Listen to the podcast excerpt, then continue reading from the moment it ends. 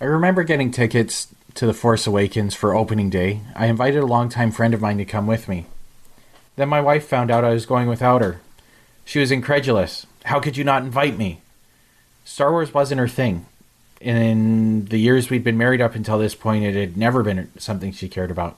But for some reason, she was really getting into it and really wanted to go. So I got tickets for the midnight preview and took my wife to that. So I ended up seeing the movie on December 17th, December 18th, and then on December 20th, my daughter was born. These Star Wars movies just seem to keep showing up at every critical juncture in my life. What gave me an overwhelming positive feeling about the movies was the return to practical effects. That was what I had seen as the biggest crime in the sequel trilogy was the reliance on CGI for almost everything. My positive feelings quickly left as J.J. Abrams decided to go lost on everything, introducing cryptic characters with no explanation, dropping hints that there might be maybe possibly something bigger, and then just Xing it all for a new big final Death Star. I'd heard rumors about Starkiller Base before the release, and I remember thinking, how could someone be so dumb to do a third Death Star? What made it more of a shameless pastiche of past movies was that the main character isn't even driven towards the ultimate defeat of Starkiller Base. It's not Rey's quest. It's kind of her side quest. Her real MacGuffin is to try and find her parents, but that continues to get derailed by everything. Unfortunately, this hodgepodge mashup of past Star Wars scenes would set the tone for the sequel trilogy. it could have been so good. I actually I actually really enjoyed this movie and I think I still I still do. Like I still enjoy watching The Force Awakens. Yes, if I was going to introduce my kids to Star Wars, that would be the movie I would watch with them. Because it's still light and fun. It kind of captures what the original Star Wars was, but to my kids, it won't look like a really old movie, right? So it'll be able to keep their interest. It looks good. It's fast. It's fun. It's interesting. But you get these mystery boxes, which I feel like is the conversation around anything that J.J. Abrams does. Is what is it with these mystery boxes? And by doing that TED talk, he like very openly showed to everybody what his strategy of storytelling is is just to give more questions which i get it you want to keep people curious but you don't want to make things seem important and then never give answers to them i will there's this author his name's raymond chandler he was a writer like in the 1930s 50s kind of thing he was an oil executive lost his job decided to start writing short stories and screenplays he wrote this one that's been adapted as a movie. It's called The Big Sleep, and it's like a hard boiled detective fiction novel. There's the first murder is like some cabbie they find dead in his cab, buried in a river or something like that. And it's never revisited or explained, ever. And everybody just is like, who killed that first guy that we found? and and what it is is that Raymond Chandler says, "Well, I actually compiled this novel from a bunch of other short stories I was writing, mm. and that was something that accidentally got left in." Oh, it was a mistake. It was yeah, editorial oversight. So in JJ Abrams, like, and that that has perpetuated questions for like years and years and years, and everybody wondering about like who was this first body, mm-hmm. because it it's I think that's what the detective starts working on before he gets the case that he ends up working on and solving for the end of the movie. So he just forgets, or, or a book. He just forgets the first. It, yeah, case. just forgets about it, and it's like everybody was asking questions, and he's like, "Oh yeah, I was. I just kind of. I had a bunch of short stories about this character, and I just kind of rolled it all into one novel, and that was a loose end I forgot to resolve." And it's oh, so you like your le- editor was lazy. Yeah. And and that's when so when J.J. Abrams is talking about his method of storytelling is raising more questions than answers if you look at one of these first cases of somebody raising more questions, it's because of an editorial oversight, lazy writing. I'm going to cannibalize my short stories into a novel so that I don't have to write a new novel. Like that, it's not storytelling. It's just being shitty at your job. Right, right. JJ. And I, I, I think, I think JJ is a great director. I think everything he does, it looks good. It's well done, but he needs to find somebody to help him write these things mm-hmm. because what is what is Snoke? What who are the Knights of Ren? Right, you're a- asking all these questions, and I think the worst part isn't even that JJ was posing these questions and creating these questions for us. It's that there is there there's not even a hint. There's not even an idea. If you want to know the answers to these questions, you have to read the wiki page for the visual guide uh, first edition, not the second edition because they took it out because it wasn't this and it wasn't that, and they changed it for the comics and they oh it's different in the novelization. Put it in the movie. People are watching the movie. If they want to read the novelization, good good for them. But you're making a movie for the general audience. Give us something. And even if he asked these questions, I was excited by these questions because I thought, oh, the next two movies are going to answer these N- no, they they don't. Yeah. Nothing. And when you when you base your storytelling method on on creating loose ends, well, when you're doing a trilogy, like to have a satisfying conclusion, you need to tie up the loose ends. So you need to keep track of all the loose ends you're creating and make sure that they get tied up. Like I know, like one thing that just kind of jumps to my mind is that in A New Hope they talk about the Clone Wars, but they don't get into the Clone Wars. But I think they explain the Clone Wars enough to where the audience isn't scratching their head, and and it's something in the past, right? And right. it just it's kind a, of it's a backstory thing. Yeah. Right. It's like it's like if if I was having a conversation with my kid, which I, I don't have kids, but if I had a kid and I and I say, oh well, that was during World War II, they know okay, there was this big World War. Okay, they're not sitting there being like, okay, well, now you're going to have to show me every documentary ever made about World War II, and I'm going to have to read the biographies of everyone involved so that I can understand. Blah blah blah. It's like, no, no, no, no. That that's a past event. I'm giving you enough information to give you context for this situation, but they don't they don't give us that information. What I was saying to you before about how each each of the uh, sequel trilogy movies can be summarized by one line from each of the movies. Maz Kanata in this one says, a good story for another time. That's basically the whole movie. Everything is like, oh, this is really, really important information. It's not even like, here's the context. That was in the past, not really important now, but just so you know, it's it's like, what girl, right?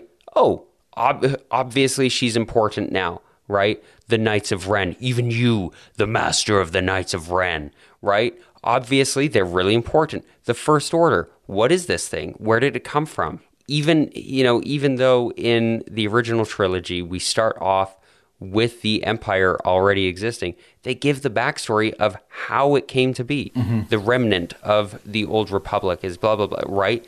They reference that to make it clear this is how it got there. these things are in the past. So I guess, like with my original thought, it would be more like if in the original trilogy, Luke is trying to fight in the Clone Wars, and the Clone Wars becomes a significant issue, hmm and then he decides to find go with Obi Wan instead, and we never get back to the original thing he was trying to do.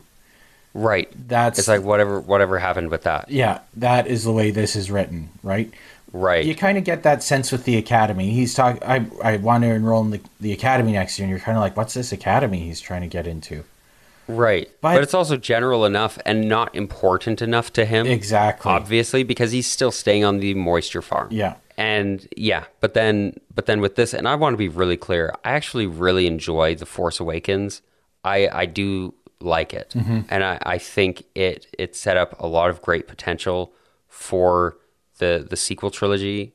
Uh, I think the greatest failing of The Force Awakens is what comes after The Force Awakens. Eight and nine, both of them. I think that's the greatest failure uh, of of this movie because it set up a bunch of stuff that never paid off. I thought the same thing when I the first couple times I watched it, and even now, if I watched it, I might, on first glance, think this is a light and easy action movie. But there was a quote from a critic that changed my perception on these on the sequel, and it was that these movies do not have an artistic reason to justify their existence. Mm. It is like a fan movie made with a big budget. It, it's he's not telling a story really. He's not. There's no artistic expression here. He's like, how can I appeal to old fans and new fans without getting crucified online? Right. They're not he nobody nobody making this is coming out thinking, I have a Star Wars story to tell. Mm-hmm. You get that in the expanded universe with, with the novels and everything. Those authors thought, I have a story that would fit in the Star Wars universe. This would be really interesting. And that's why they created those. Whereas this was, okay, we own this IP now. Now we need to do something with it. How It's do like, we milk this fat teat? We paid four billion dollars Right. for it. What's our payback? Right. And that's why that's why I think that the best Disney Star Wars movies are the spin-offs. Because somebody said, I'd like to tell this story. Yeah, for sure. They they weren't thinking, okay, now we have to continue the saga. It was I have an interesting story to tell. Wouldn't it be interesting if we explored this? The the sequel trilogy seems to be I'm not in the mind of everybody who created it, but it seems to be devoid of that. You really seem like you want to play diplomatic on this one, like just in case Well, J.J. Abrams is listening. he is listening. JJ and I go all the way back. Yeah. No, but I, I do think it's really important to appreciate the effort that people went through, right? Like the people who did this are good at their job. Mm-hmm. There's great cinemat- cinematographers. There's great, you know, uh, focus pullers and actors and costume designers. There are a ton of people who did a really great job on this film and and do great work on other films.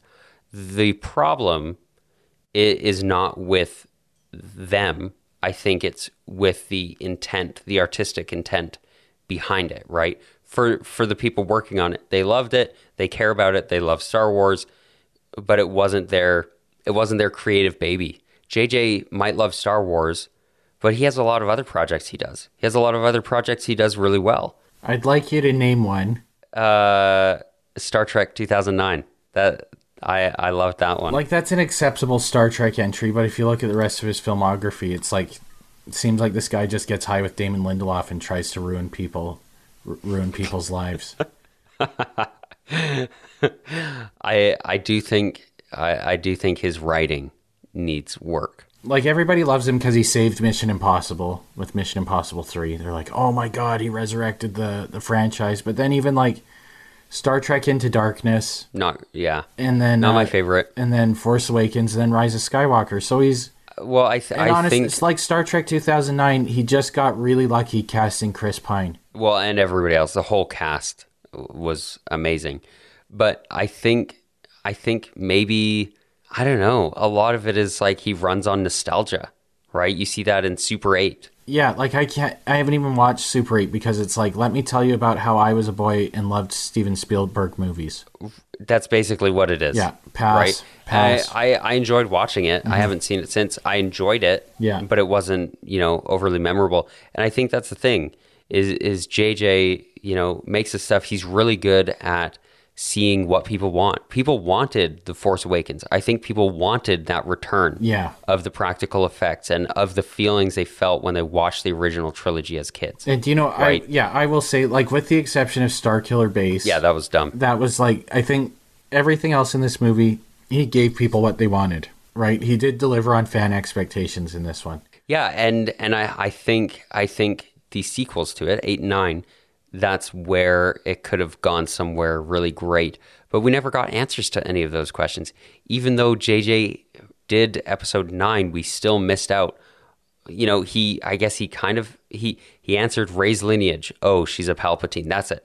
They're like, you know, uh, okay, cool, cool, I, I guess, but you didn't. There, there wasn't much of that, especially given episode eight, and then uh, the First Order. There wasn't really anything explained about that. Still, the Knights of Ren. They just finally showed up again in episode nine, completely out of episode eight, and then uh, Snoke is just a pickled clone of Palpatine, apparently Yeah.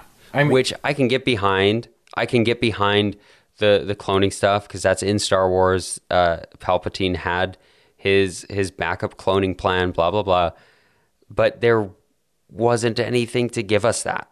The whole trilogy is just disjointed. All right, well, guess what? Like you look at this guy. How how many stories in three parts is he told? He's just a guy with a squished up face who knows how to mine nostalgia and leave a bunch of loose ends. This seems like the perfect guy who can close out a three piece suite of a cherished pop culture icon. Everything about this makes sense. Like I'd really like to pick Kathleen Kennedy's brain for like what what like when you put together the job description for this, what were you looking for and how the f was it this guy? Well, JJ's never finished something. Exactly. He he's not good at writing the end of a story. Yes. And I, I think that's the hardest part of writing a story. But he doesn't know how to But- set up he doesn't know how to set up a three part story because he's just like making loose ends like like he's uh like he's shredding his mom's uh linen cub- cabinet cupboard, right? Like holy. So it's like like when I hire for a position, it's like uh find somebody who's got comparable experience doing the exact same thing that I need them to do. So if I need somebody to helm like who because you know like for all the weaknesses of the prequels, it is a three piece story Right. It is they're telling one story. and it wraps itself up at the end. This, it's like, oh my god, I've got this force vision in a cave with a little girl being grabbed, but then she's on a rainy planet. Somebody's getting stabbed with a lightsaber, but we don't know who's Right. holding the red lightsaber, stabbing what looks like a Knight of Ren, and then all the other Knights of Ren are standing around it up, and then.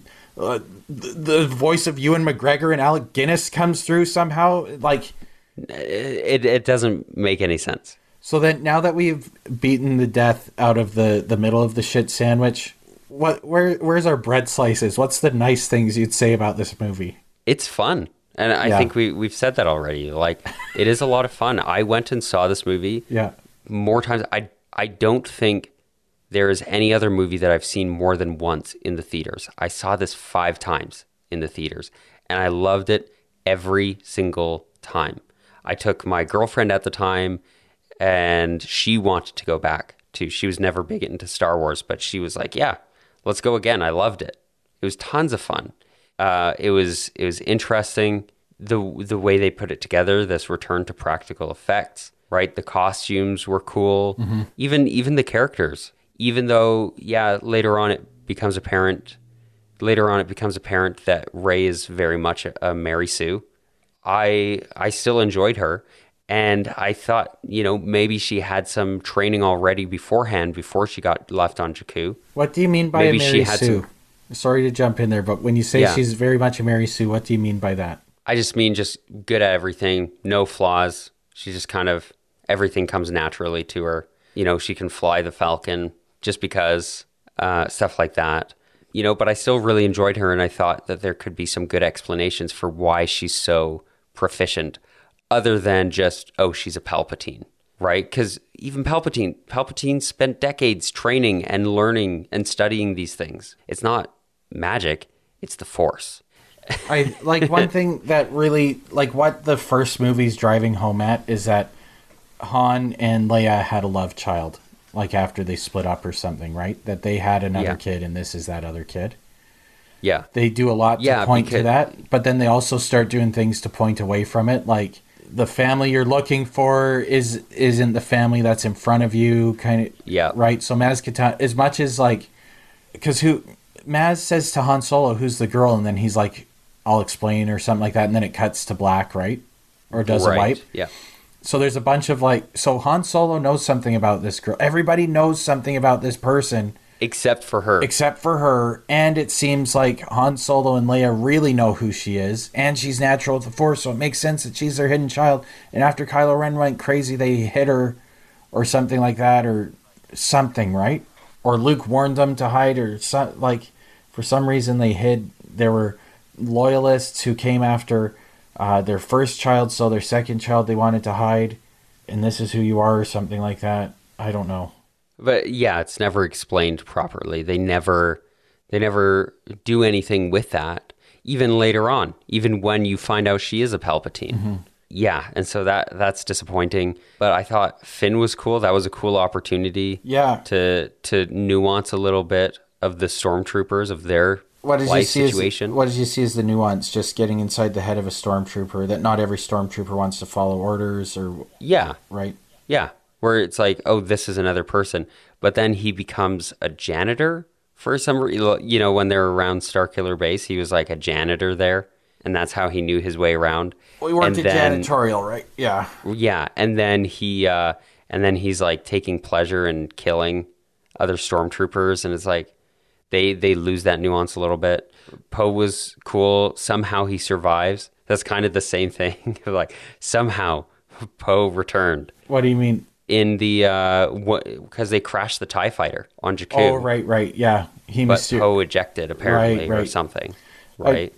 like there's a lot of when we talk about the things that are fun like one thing that's particularly fun with poe dameron is that first attack on jakku and kylo ren comes off and he is like the reborn darth vader and it's not just that like he's big and he's physically imposing he's got a mask and he's got a deep voice and you're like oh shit we better listen to this guy he looks serious and then they they catch poe and they've got all the village prisoner and then poe's like do i talk first? You talk first? I talk first? Who you know Right, and, it, and it, you're just laughing and then Yeah. he's like it's hard to understand you because there's so much apparatus. And you're like right, right, right, right and that was what han solo i think brought to the original trilogy was he was it was a very very serious world and then you've got joe sixpack who's just like talking like a regular person. Like there's this one thing he says in empire strikes back that stood out to me when i was a kid is he said when he goes out looking for luke skywalker and and some guy's like you're gonna freeze to death out there and he says well i'll see you in hell and I remember thinking as a kid, I'm like, these people in a galaxy far, far away, they don't believe in the same hell that I believe in. Why is he saying see you in hell? But he's just like this slice of reality right in the middle where it's like, we're not going to feel like this is a galaxy too far away. right, Right? right, right. He kind of brings it back, Yeah. and I, I think I think Oscar Isaac did a good job of that as as Poe. I think great cast, great characters. I just I just think it fell apart sadly, but I I I liked all of them. Mm-hmm. I thought it was fun. I even loved BB-8. Like I thought that was a fun new little droid who brought some levity to the show. Yeah. As the, like, as the droids always have. I think, like, that Star Wars battle on Star, or sorry, that lightsaber battle on Starkiller Base. Mm-hmm. What do you think about that? I I thought it was interesting, but then the way I don't know the the way Rey was like magically better. Mm-hmm. That was the that was the only thing that I wasn't sure about. Mm-hmm. I did enjoy Finn trying to go at it. Yeah. Like I thought that was awesome. Finn's the most interesting character. He's the main character. I wish he would have been the main character because even like when he has his showdown with uh with Chrome Dome in the next movie, that's the only fight where I'm like, oh shit! Like it's going down between two people that I actually think like the stakes of. He's the oppressed child soldier. She's his taskmaster. We don't even need to see them hating each other to know that they hate each other. So when they get together, it's like, oh yeah, right? Yeah, like yeah, he, he was a much more interesting character throughout the whole movie. yeah. He's he's definitely the the the character they give the most depth to, but then they don't do as much with it. Mm-hmm. Yeah. Poe is this great pilot, super cool, you know, great, but he doesn't have that much character depth. And Rey feels like she already had her character arc.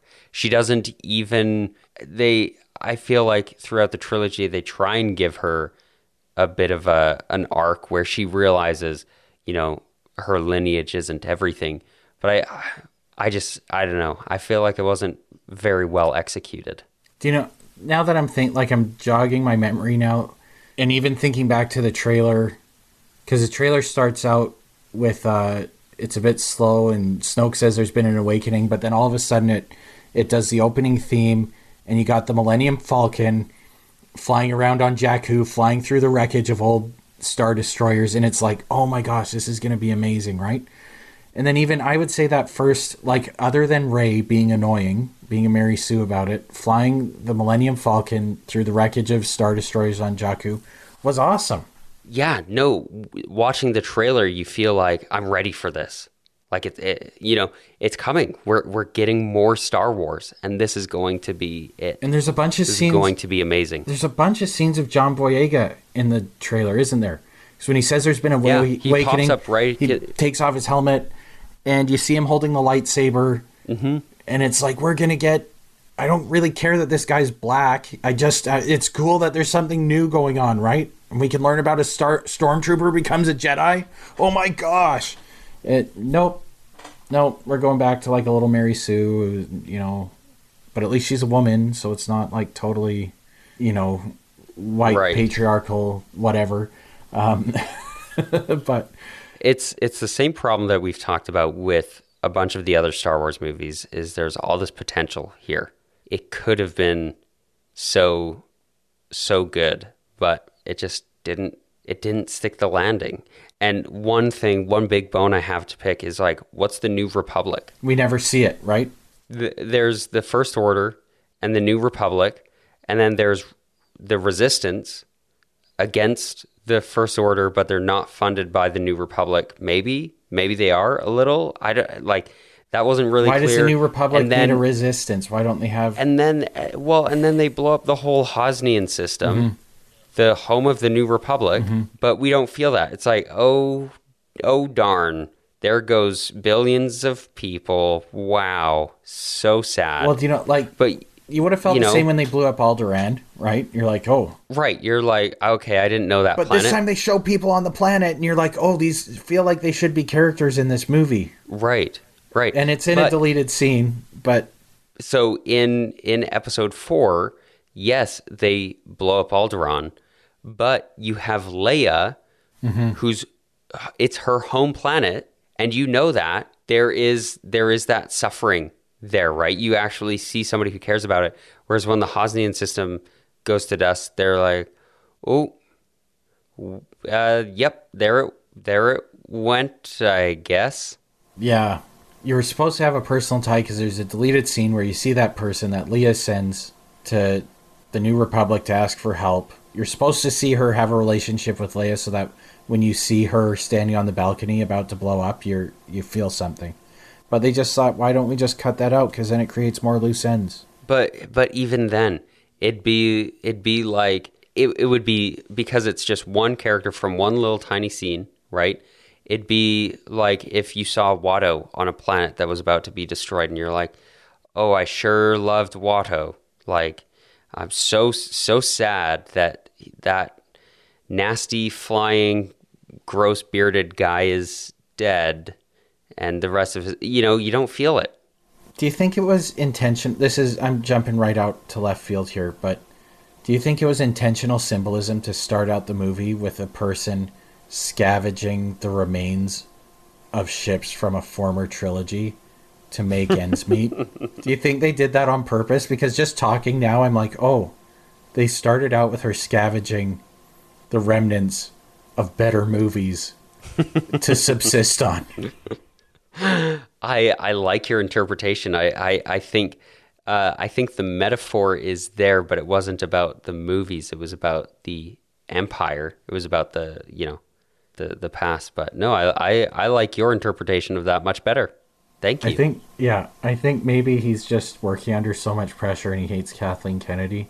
And he's like, I'm going to throw in this tongue in cheek reference of just how I am, yeah, scavenging the I- remains of George Lucas. you know something I always admire about you, Andrew, is the amount of projection and metaphor you uh, you bring to any conversation. I don't know what I'm projecting. But You're, uh, I, I, don't, I don't know. You must feel something deep inside about scavenging the past to to build up your present into into something meaningful. That's that's what I'm going with. I just think that flows from the conversation we've had about these movies of just like mining the corpses of George Lucas's past work to get a paycheck. I, I mean, and that's what we're doing here. So Yes, you can donate true. to the podcast at. Uh, actually, no. If you do want more from us, you should go check out. I promise the Clone Wars is awesome. That's the other show Andrew and I are doing, uh, where where we really hash it out. We we fight it out. We watch the Clone Wars TV shows uh, arc by arc, and we're watching a modified uh, series of it. We we cut out a lot of the stuff so we can get through it, and you can get through it with us. So that's I promise the Clone Wars is awesome wherever you get your podcast. There's uh there's my plug. How was that, Andrew? That was great. Okay, so anything else to say about this movie? I feel like Yeah, I, yeah, I'm satisfied. Y- yeah. No, I I I feel good. It's just uh, mystery box after mystery box. And uh, I, I think gave the trilogy great potential, and it's just disappointing that uh, n- nothing really ever paid off. And if it did, it didn't earn it. That's what happens when you open a trilogy with a bunch of too many loose ends to even close off, right? I, I think they could have done it. I thought it, I really, really think it could have been fantastic. The the pro the whole problem was the last Jedi, right? Is that The Force Awakens, or sorry, Rise of Skywalker is supposed to be two movies. You can tell that, right? Oh yeah, And the first movie is Luke and Rey trying to find Horcruxes, like all these pieces of Sith technology to find the treasure map to get to, mm-hmm. you know, resurrected Voldemort. And then the second movie is like going to Exegol and Luke dies. You know, Luke dies at the end. He has a showdown with Kylo Ren while they're mining the Death Star or something like that for for Horcruxes. right. And the, because this movie like devolved into Harry Potter, which is fine because like George Lucas ripped off Flash Gordon and a bunch of other stuff to make his Yeah, movie. yeah. So yeah, everything's well- a remix. yeah, so and then and then the next movie's just like uh, hunting around trying to get to Exegol, having the final battle, and that would have been great because then there would have been a personal stake between uh, Kylo Ren and uh, Rey because oh Kylo Ren killed Han Solo, who is my potential father figure. Now the father figure I've actually had for the last movie, he's also killed, and he's mm-hmm. ruined everything in my life, and I'm going to kill him mm-hmm. instead of I'm going to save him. it's hard to talk about these movies outside of the context of the rest of the the trilogy. But I, as a standalone thing, I I enjoyed it. Just clip some of the loose ends, and it's a great film. But within the context of the rest of the trilogy, just too bad. But Yeah. Uh, anything else? Nope, that's all. Why don't you close us out? I was thrilled to see another Star Wars movie was on its way. This would be my very first time seeing a Star Wars movie in theaters. Conveniently, my best friend Spencer decided to celebrate his birthday by going to see the movie with all of his friends, myself included. This would be the Saturday night showing. My dad was also planning to see the film for his birthday later that week. This would be the following Tuesday. I told both Spencer and my dad that I was so stoked to see this new Star Wars movie for the first time with them, but it was really only going to be the first time with Spencer. But then, Friday night, I was hanging out with my buddy Caleb. He mentioned that his mom's work had rented the entire theater for employees and their families, and I was invited. Now, that's a good benefits package. Here's the problem though this showing was Saturday morning. So now I'd be seeing The Force Awakens Saturday morning with Caleb, Saturday evening with Spencer, and Tuesday with my dad. All three times for the first time. And I loved it every time.